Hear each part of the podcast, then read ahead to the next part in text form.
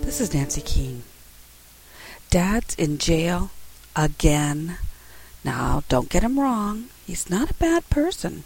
He just acts impulsively sometimes. He doesn't stop to think about the consequences when he sees something wrong.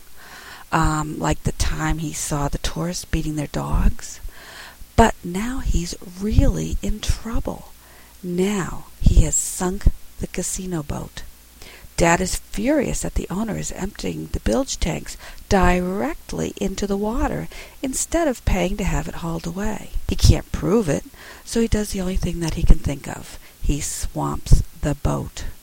So now he's in jail, and no one believes him. Can his son find a way to prove that the beach is being polluted because of the casino boat? Flush by Carl Hiaasen, Knopf 2005.